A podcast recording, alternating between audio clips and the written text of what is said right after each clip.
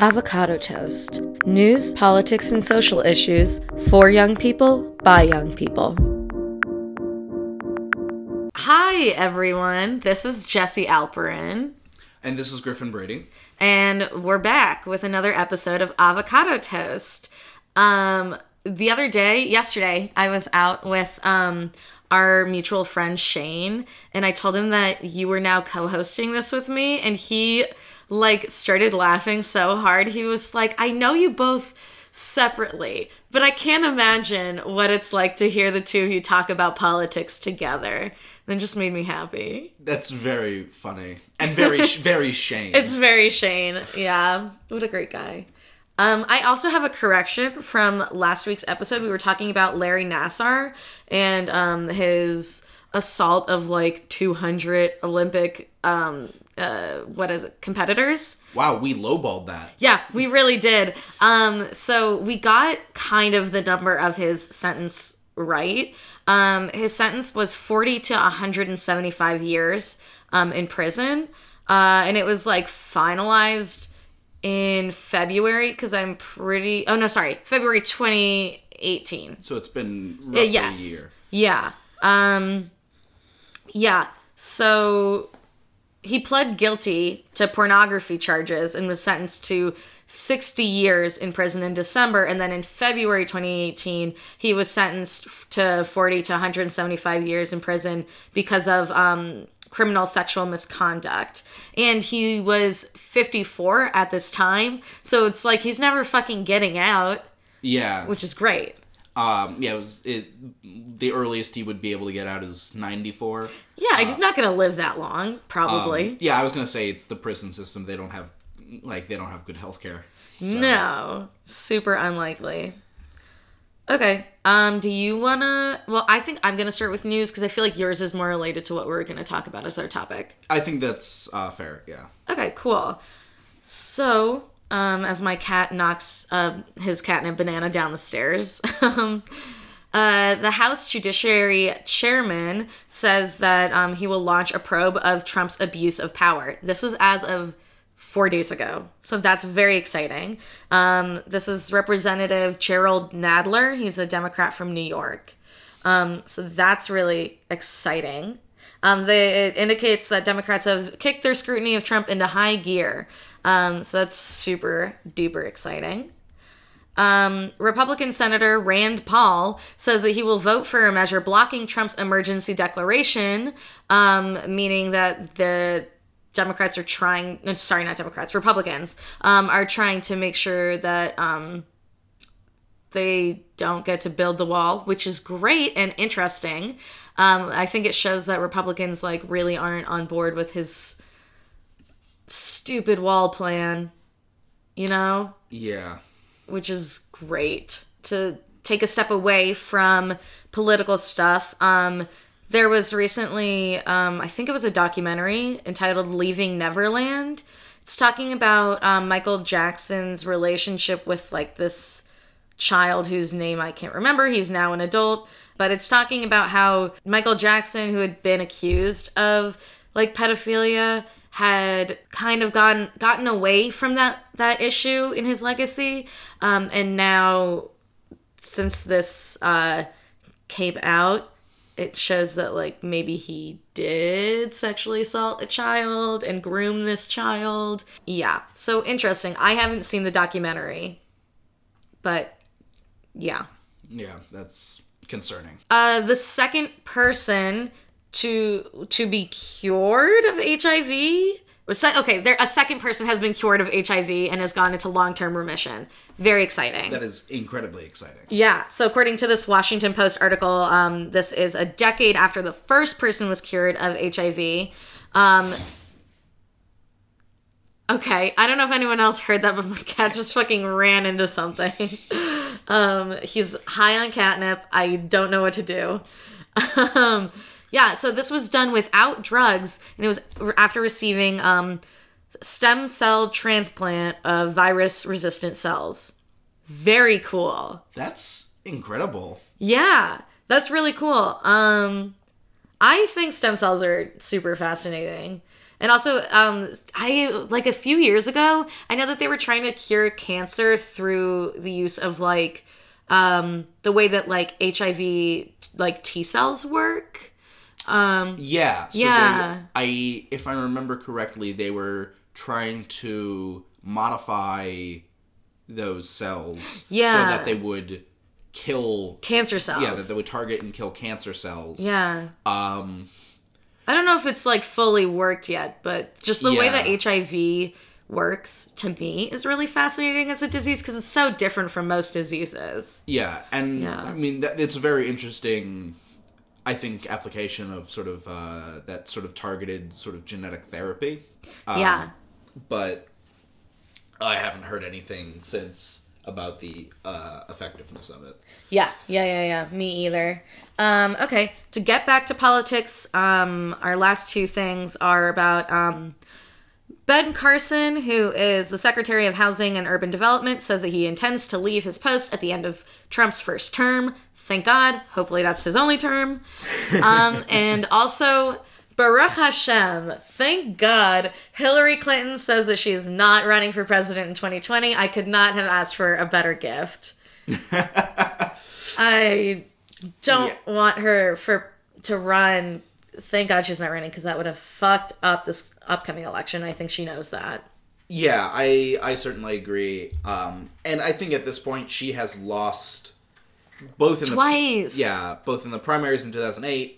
And in the general election in 2016, and I think at this point she realizes that if she didn't win in 2016, she wasn't ever winning. And she's old, you know, she deserves to relax. So I'm good to go on your stories, if you're interested. Yeah, so in international news, Nicolas Maduro, of the president of Venezuela, vowed to defeat a crazed minority led by the opposition leader, Juan Guaido, who is returned to the country on Monday. So this is super recent. This is very recent. He called for anti-imperialist marches to occur on Saturday. Maduro was declared illegitimate, or his election was declared illegitimate, and Guaido proclaimed himself the interim president in January, but Maduro has refused to give up his power and has accused Guaido and the opposition of trying to organize a coup. Which, a little bit. He's accusing them of using USAID, which, if you remember, there was the concern that the U.S. was going to intervene in Venezuela. Oh, I don't remember that. Did we talk about that? I don't think we did. Okay, because if we did, then that just means that I blacked the fuck out. No, so there was some concern that the U.S. was going to intervene in some way, either politically or militarily. Which would have been terrible. In Venezuela, which would have followed a very unfortunate history of the U.S. doing exactly that. Which never ends well. Yeah. It never ends well because we tend to turn over democratically elected socialist leaders with right-wing dictators who are in the pocket of the U.S. military. Yep. Yeah. And also, like, there's a lot of research that shows that international intervention is really unhelpful in creating stable countries, especially stable democratic countries.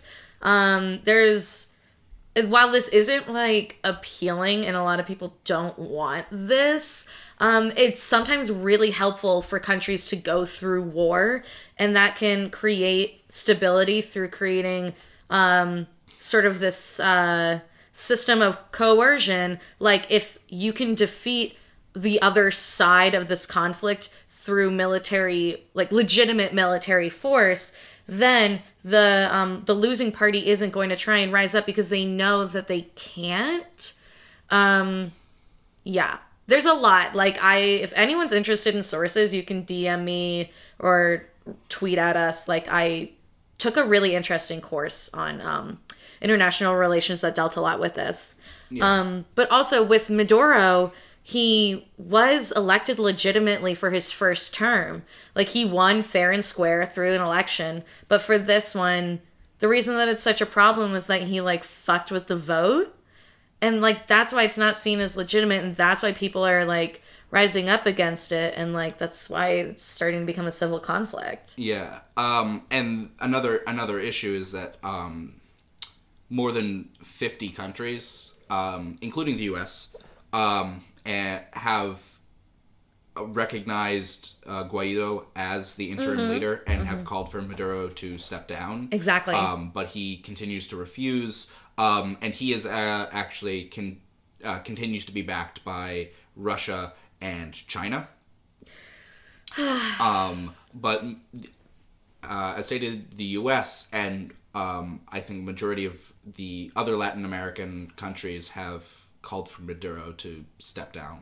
Good. Yeah, that's important. In other news, there was a incident in Belgium during where a carnival float was featured incredibly offensive stereotypes of Orthodox Jewish men. Yeah. If you haven't seen these images, it's like these fucking huge ass bobbleheads on, like, not, it's not a bobblehead, but it looks like a bobblehead. Yeah. It's like a, what would you call it? Like, I was going to say bobblehead-like in proportion. Yeah, yeah. It's and like a costume or something. Yeah. And so it's a really offensive caricature with, you know, large crooked noses, the beards, they have the, forelocks, but, they're also, you like carrying suitcases full of money. Yeah. A local Jewish organization said it was, quote, typical of Nazism of 1939. Yeah, yeah. I saw another article that compared images of this float with other similar anti-Semitic, like, floats from the past, like the 1920s, 1930s. And the commission who, or company who commissioned the float, said that they were economizing on a so-called sabbatical year, saving money on their float, and that they had no, like, ill intent, but... Are you sure about that? Yeah, there's no way they can save their asses. Yeah, the group claims that they had no offensive intention, and that they said, we found it comical to have pink Jews in the procession with a safe to keep the money we saved. You can have a laugh with other religions, too. But, like, not in that way. Yeah, and I think the important thing to point out is you can have a laugh with other religions. You cannot have a laugh with other religions that have been oppressed by your religion for thousands of years. Or at the very least, several hundreds. I think thousands. Thousands, yeah. So I think it would be... I would say you could go back to the Romans killing Jesus, and that would count. Because they fucking destroyed the temple. That's fair. I was more in the... So, like, Christians specifically... Fair. I think You're right. It's been... About 1,000. I think a little more. So yeah. I think 1,200 is that probably sounds right. Accurate. There's a very nasty history of anti-Semitism in Europe, and it's, at the best, incredibly tone-deaf. And at the worst, they're covering their asses from a very intentional... Yeah. Slight. Yes. In other European news, a Czech man was mauled to death by a lion he kept in his backyard. Which he absolutely deserved for doing that. Yes, a Czech man named Michael Prasik owned a 9-year-old lion and a lioness, who he was using for breeding. And Mr. Prasik's father found his body in the cage with the lion, and called the police, who, when they arrived, shot both animals to death. They could just have not done that, you know? The police claimed that the shootings were absolutely necessary for them to get to the body. Well, you could just leave the body. Who cares about this guy? He's clearly an idiot. Guys, don't keep exotic pets. It's just not worth it. It's not worth it. They're dangerous. They're wild animals. People usually don't know how to care for them either. Usually, unless you work for a zoological organization, it's very likely you don't have the skills or knowledge to take care of a wild animal, especially something like a big cat. Yeah, my little cat is dangerous. You know, imagine what these big cats can do to you. Exactly. Lions are... I think male lions can get up to 1,000 pounds. What the fuck? Yeah. That is illegal. It shouldn't be allowed. In North American news, another member of Parliament has resigned in Canada. Oh, okay. You said North American. I thought you meant, like, American. No, so another Canadian member of Parliament has resigned over the Trudeau administration's handling of a corruption case. Oh. So a contracting firm, SNC Lavalin, is trying to... Well, first, I should mention that they were accused of... Yeah, so it's a Quebec-based company. It's one of the largest engineering and construction companies in the world. They faced fraud and corruption charges with connection of about 48 million Canadian dollars, which is about 36 million American dollars or 28 million pounds, in bribes it offered to Libyan officials between 2001 and 2011. The company wants to be allowed to enter into a remediation agreement instead of a criminal trial because they claim to have cleared out all of those who were responsible in the intervening 7 or 8 years, and that it would be unfair to penalize the company and the employees of the company for the wrongdoing of executives who no longer work there. Okay. So the Trudeau administration has been accused of sort of attempting to collaborate with the company to avoid a trial. The minister who resigned, Jane Philpott, is the third minister to resign in protest. That's pretty intense. Yes, the minister announced her decision to step down on Monday, posting her resignation letters detailing her serious concerns with, quote, evidence of efforts by politicians and or officials to pressure the former attorney general to intervene in the criminal case involving SNC Lavalin. Wow. So it's important because there's I believe that the elections for...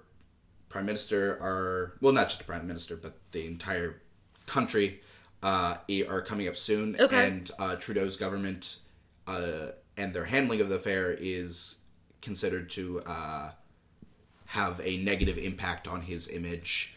Oh, I'm sure. Which I think has already been suffering somewhat in Canada. Uh-huh. He's not as great as we all once thought he was. I should have followed the lion case up with this, but the WWF, the World Wildlife Fund, has been accused of funding guards who torture and kill people in their war against poaching. That's really fucked up. So, yeah, there was an investigation by BuzzFeed News. Sometimes they do really good reporting. Yeah. Yeah. It's just funny to hear their name. Yeah, so, anti-poaching guards allegedly tortured and killed people, civilians in, national parks in Asia and Africa. That's crazy. Indigenous people, and villagers have been shot, beaten unconscious, sexually assaulted, and whipped by armed guards in parks in places like Nepal and Cameroon, according to BuzzFeed. What the fuck? and the World Wide Fund for Nature, or the WWF, funds, equips, and works with these guards in order to train them to fight poaching. But they've been accused of turning a blind eye. Of course. So is anyone doing anything about this? The WWF says it has hired an international law firm to carry out a review. But they hired it, so it's not going to be great. Yeah, and that would be the concern. So I have one more before we get into this week's topic. So Martina Navratilova, who is a women's tennis player and icon, has referred to... Oh, wait, we also have one other thing that I'm going to say before you go into the main topic. Awesome. She has been criticized for... comments that were perceived as transphobic, for writing that a transgender woman had an unfair physical advantage over her cisgender opponents. Can people stop doing that? She referred to it as cheating. She said she was sorry for using the word cheat, but people are still, criticizing her for her comments because they are transphobic, especially even cisgender women have been accused of cheating or having an unfair advantage due to high testosterone levels, even if they're natural. Her lawyers have said that she is unquestionably a woman and that they're going to fight for her right to compete without medical intervention. Yeah. That's kind of fucked up because it continues to sort of perpetuate this stereotype that is harmful psychologically and culturally, that trans women are still deep down too masculine to be women, which is not true. And I think we need to stop giving testosterone this mighty power that it doesn't necessarily have. As well as, and I was going to say, as far as I'm aware, hormone replacement therapy, it works relatively quickly in reducing muscle and bone mass for transgender women. So trans women don't actually have that much of an unfair advantage. Yeah. And I believe that even now the rules still say that their levels of testosterone have to be below a certain level for a year before they can be allowed to compete, which is still... I guess that level should probably be correlated to, what is considered to be healthy for a trans woman and, what is ideal in terms of HRT, but I don't know those numbers. Yeah, and I don't know enough about the medical aspect of it. Me either. So you said you had another story. Yes. So the other day, I think it was yesterday, celebrity Alex Trebek announced that he has cancer. Yeah. Yes. So just wanted to make note of that. Specifically pancreatic cancer, which is, I think, one of the lowest survival rates of cancer. Yeah. I think over a 5-year period, it has a 5% remission rate. And depending on the type, there's 2 types. I think one has a 1% remission rate. Wait, so that means he's gonna die? Yes. Great. So he has... I was a little confused with the wording because I get confused. Yes. Yes. So it's the same cancer that killed Steve Jobs.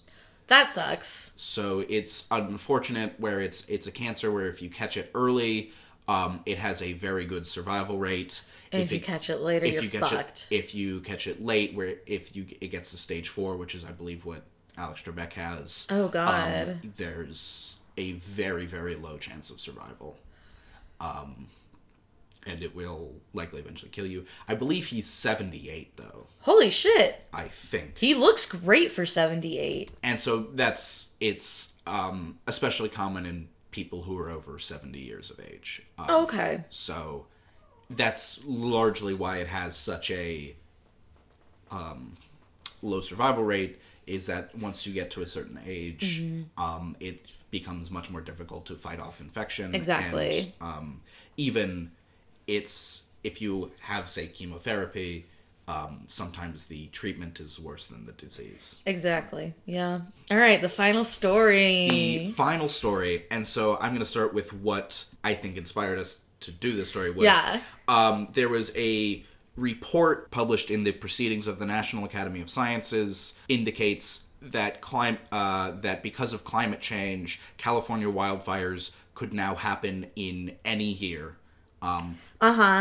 Previously, wet winters would be a guide to sort of the severity of wildfires, but that's likely to no longer be the case. Yeah, because California has far less wet winters, and also it'll dry up so fucking quickly.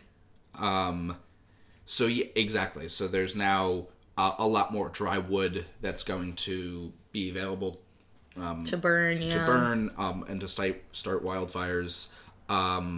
So regardless of how wet the previous winter was, it's there's going to be a huge risk of wildfires every year. Does it say what percent chance it is that like there will be massive wildfires or no? It does not, and I imagine it's still somewhat linked to.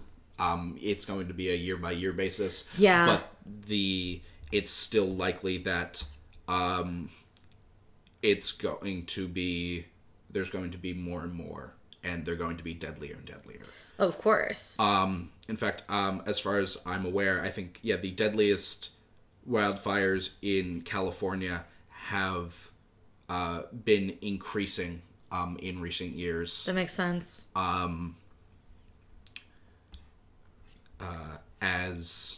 So there was a long period where they weren't particularly deadly because we learned proper forest management. Mm-hmm.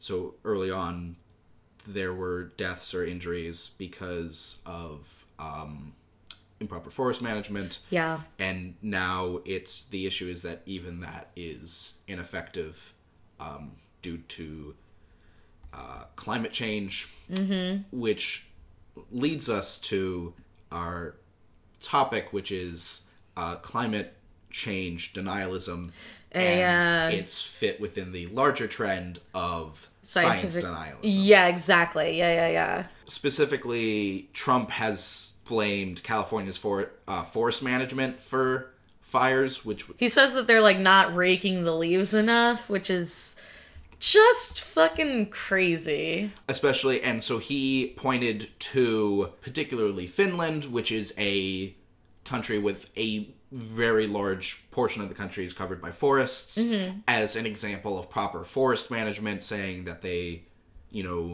rake very well. Unfortunately, the issue is that that's not true, and that Finnish forest management focuses far more on early prevention, and sort of they use an aerial surveillance system to monitor fires so that they can get there as the fire is starting, and they have a network sort of forest roads, which are initially logging roads, that they use to quickly mobilize firefighting forces. Yeah, and I was saying to you a little bit earlier, it feels a little bit like comparing apples and oranges, just because their climates are so different. Like Finland is cooler and wetter, mostly by virtue of it being a little bit more temperate, and whereas California is like arid and hot, so it's they're just predisposed to different kinds of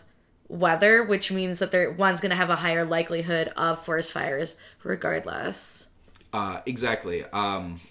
Finland is not just much cooler, it is much incredibly cold. It can drop to below negative 50 below in the winter. Fahrenheit or Celsius? Fahrenheit. Oh wow. And it is usually in the mid 60s even in August, the hottest point in the year. That's crazy. And they have so they can have up to half a meter of snow during winter, and their autumns are usually wet.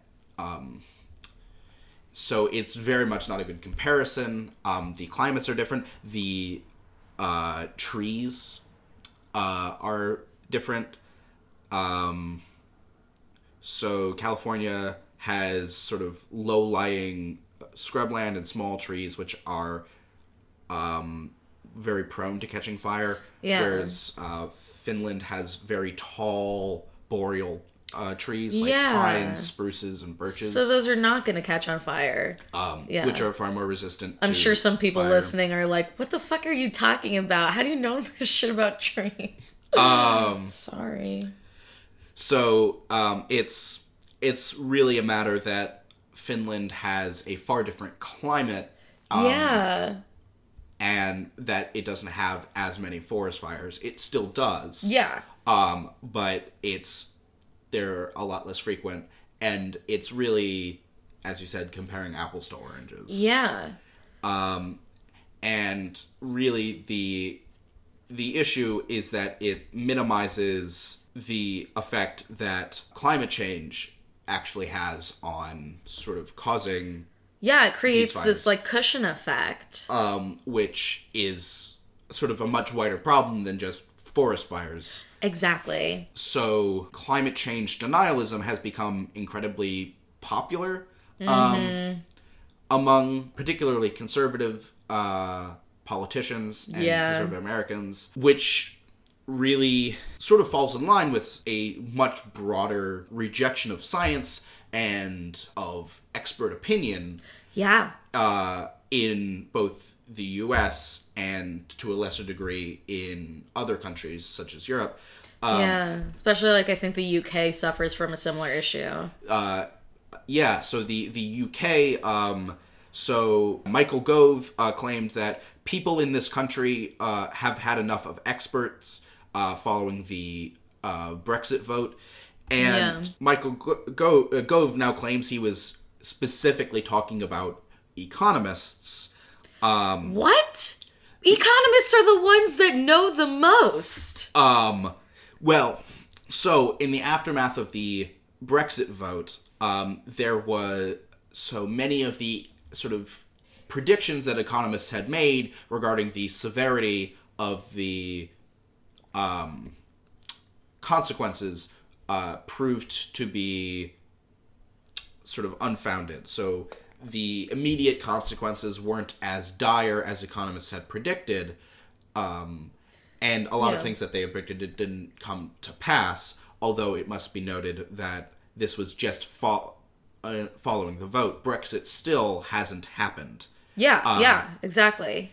And so it's possible that these predictions will still come to pass. So Gove was specifically talking about how economics was a, quote, profession in crisis. What the fuck? Because of their inability to predict things accurately. Well, yeah, it's all based off of models. You can't predict anything accurately. That's just life. And so another person, J.K. Galbraith, has said that economic forecasting, its only function was, quote, to make astrology look respectable. What? Astrology and the economic field are not even... They're not even close. What the fuck? So the issue is, I think, that economics is a profession which is largely not necessarily... It requires sort of more guesswork than it likes to present itself as making. And that's sort of the issue. The... issue is that following that statement by Gove is that there is, although he meant to direct it at economists, according to him, it's now spread to other forms of expertise. So Sir Paul Nurse, a geneticist and director of the Francis Crick Institute, was quoted as saying, "Unfortunately, Mr. Gove's remarks spilled over into all sorts of other areas where experts have an enormous contribution to make the proper running of society. The fact that experts have been derided in this way does have an effect in undermining science and scientific evidence." Mm-hmm.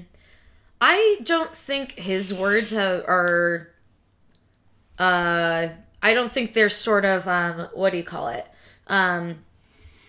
I guess, like, the start of this sort of snowballing effect. I think it's indicative of something that's been happening for a long time now. And by for a long time, I want to say 5 to 10 years or so. And I think you could probably point even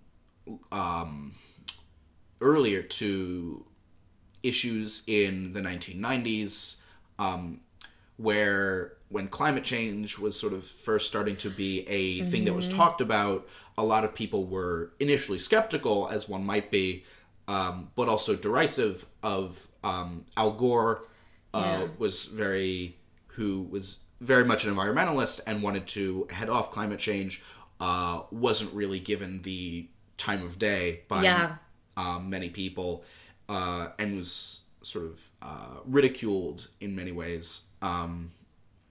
But also, I believe it was in the 1990s that Andrew Wakefield published his paper on that claimed a link between the MMR vaccine and autism. And, yes.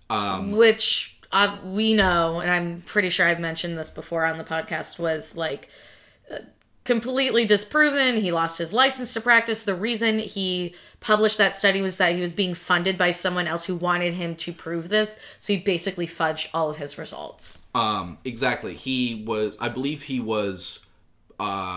had created his own alternative MMR vaccine that he was trying to sell, so he claimed that the current one caused autism using unethical methods and doctored results. Yeah. And the issue with that, to keep on track with vaccines as opposed to going back to climate change, is one of the biggest issues with people being against vaccines is that they hate autistic people more than they care about keeping themselves and their children safe and healthy, which is just like, why? I don't this is a me thing, not like everyone else. I just don't understand being that ableist, being like, it would be worse to have an autistic kid or to have a disabled kid than it would be to have a living kid. Yeah. What? I don't understand that. And I think part of it is that parents really don't realize how dangerous these diseases are. Yes, because they haven't seen it firsthand. Polio and measles and mumps and rubella are all incredibly dangerous diseases, especially for children. And also especially in countries where they might not have as great healthcare as we have here, or as much money to afford good healthcare. And preventative vaccinations. Uh-huh. And so it becomes an issue where parents sort of don't really see these things as even particularly bad. And when these are diseases that can kill your children or cause other very sort of long-term side effects. Yeah. My aunt personally has lost I think almost 100% of her hearing in her left ear because she got mumps, I think. And it caused nerve damage in her ear canal. That sucks. So in her left ear, she pretty much can't hear anything. Yeah. And so that's obviously not the worst problem. She can still hear. Yeah, and she could always learn ASL if she wanted to. Exactly. But I think parents really don't realize that there are long-term side effects. There are deaths that are caused by these diseases. And they really don't understand autism or in autism spectrum disorders. And that scares them. If you know autistic people, which I think a lot of people do, and they just might not realize it. Yeah. You find that they're really just where they don't necessarily think in the same way as neurotypical people do. They're still people, and they're fun to talk to and engage with, and they still deserve to be treated as people. Yeah, exactly. Because they are people. Yeah. With feelings and emotions. Yeah. Yeah. I feel like a lot of this issue with science denialism as a whole is a big problem with being reactionary, and not being willing to learn and accept new information and being afraid of new information. And that reactionary fear is possibly at the root of all of this. I think that's fair. I think another issue is that even when presented with new information regarding, the evidence of regarding vaccines and the fact that even vaccines have been proven through very many studies to not have any link with autism spectrum disorders. Mm-hmm.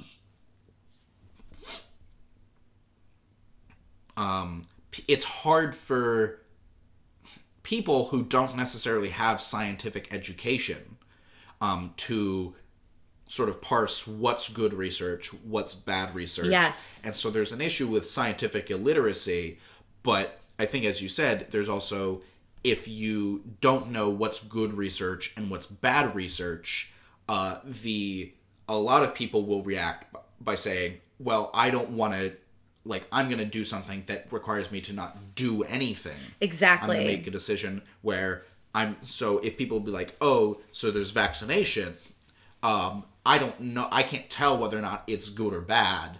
I'm going to do the thing where I'm just going to not do it, and so that requires me to, not actually do anything. I can make this decision. I'm not going to do anything about this. And I think a little bit of that is also we all want to believe that we're experts, and that we know best and that our gut can tell us what's best and what's true, and while sometimes that can be true, whether or not you should trust another human being, and it can be useful, it's, sometimes we do need to suspend our belief a little bit that we are always right, because we can, that's what allows us to grow and learn as individuals.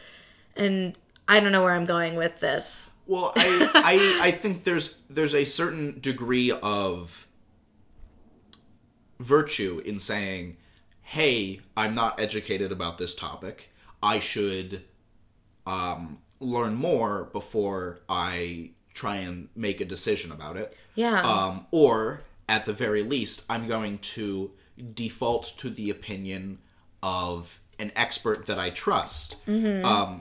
So if your family doctor says, if you go to them and say, hey, we're not thinking of vaccinating because I'm concerned about it and I don't know enough, and the family doctor says, I think you should vaccinate because I'm a physician and I'm trained to know about these things, then you should probably vaccinate. Mm-hmm.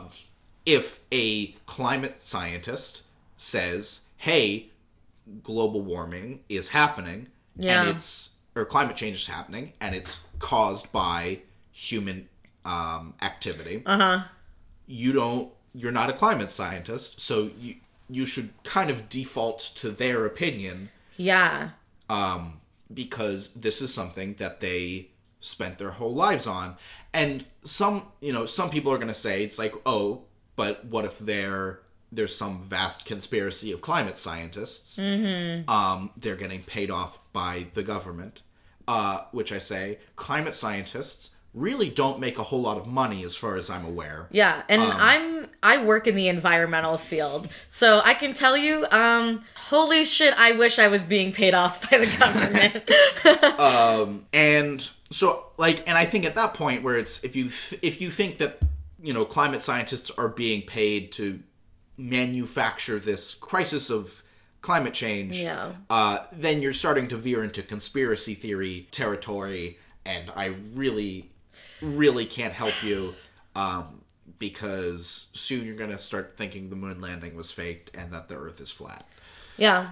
Sometimes I do wonder if the moon landing was faked, and I think about it, but I don't know enough about that. I think Mythbusters actually did a special where they tested all of the claims made that are sort of used to like support the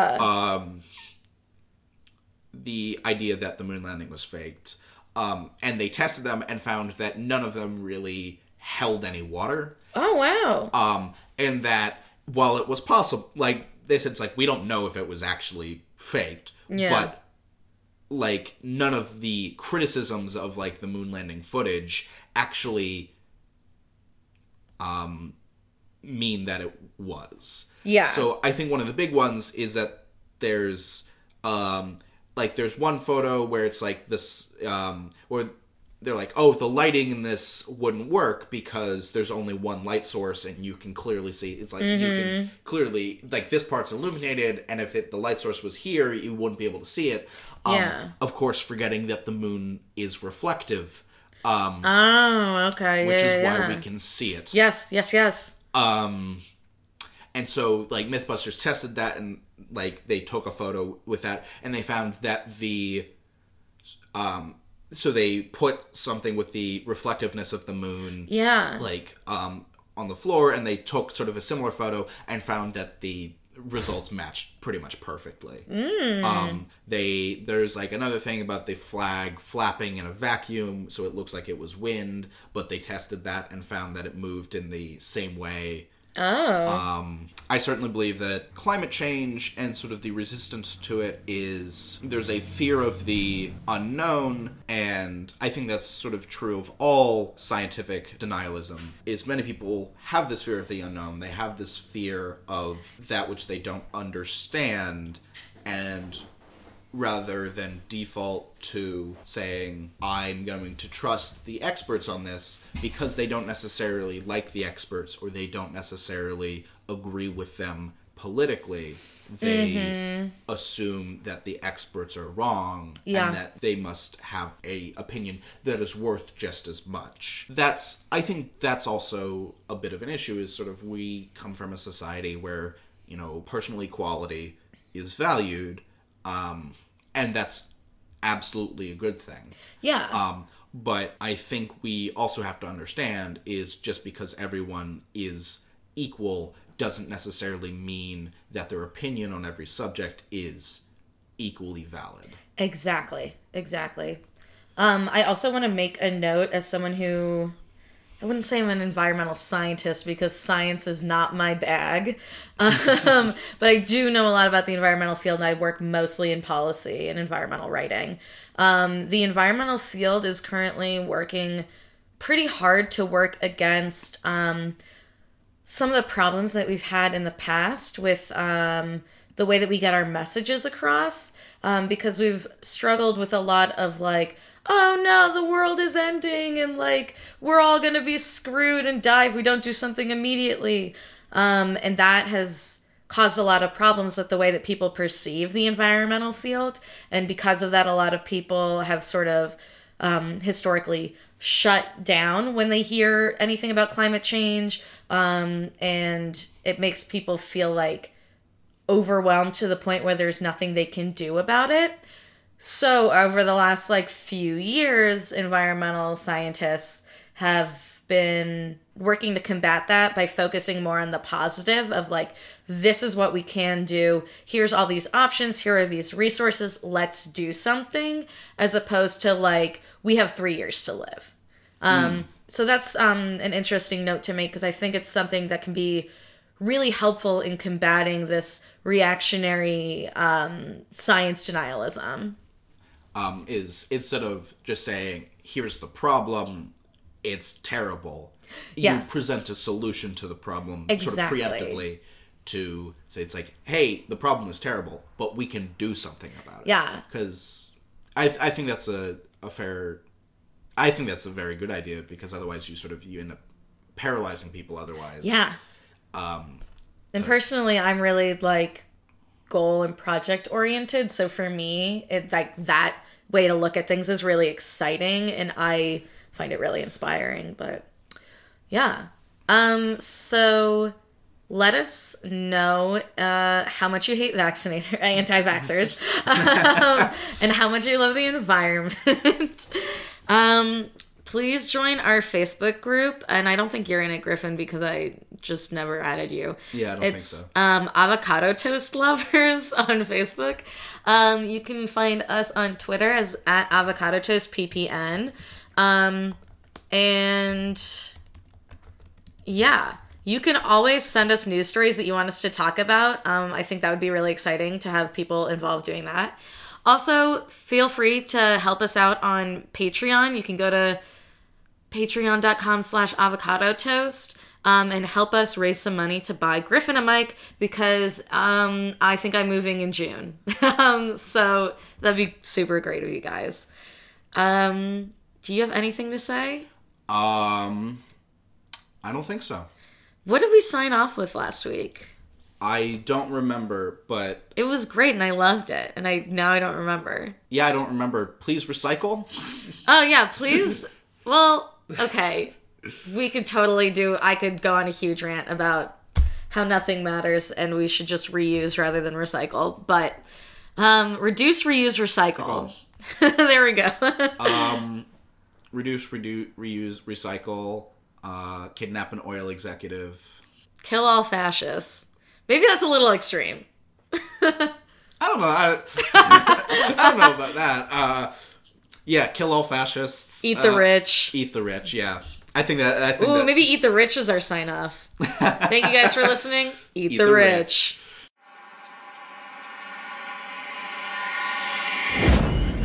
Pocket Podcast Network. Quality programming right to your pocket.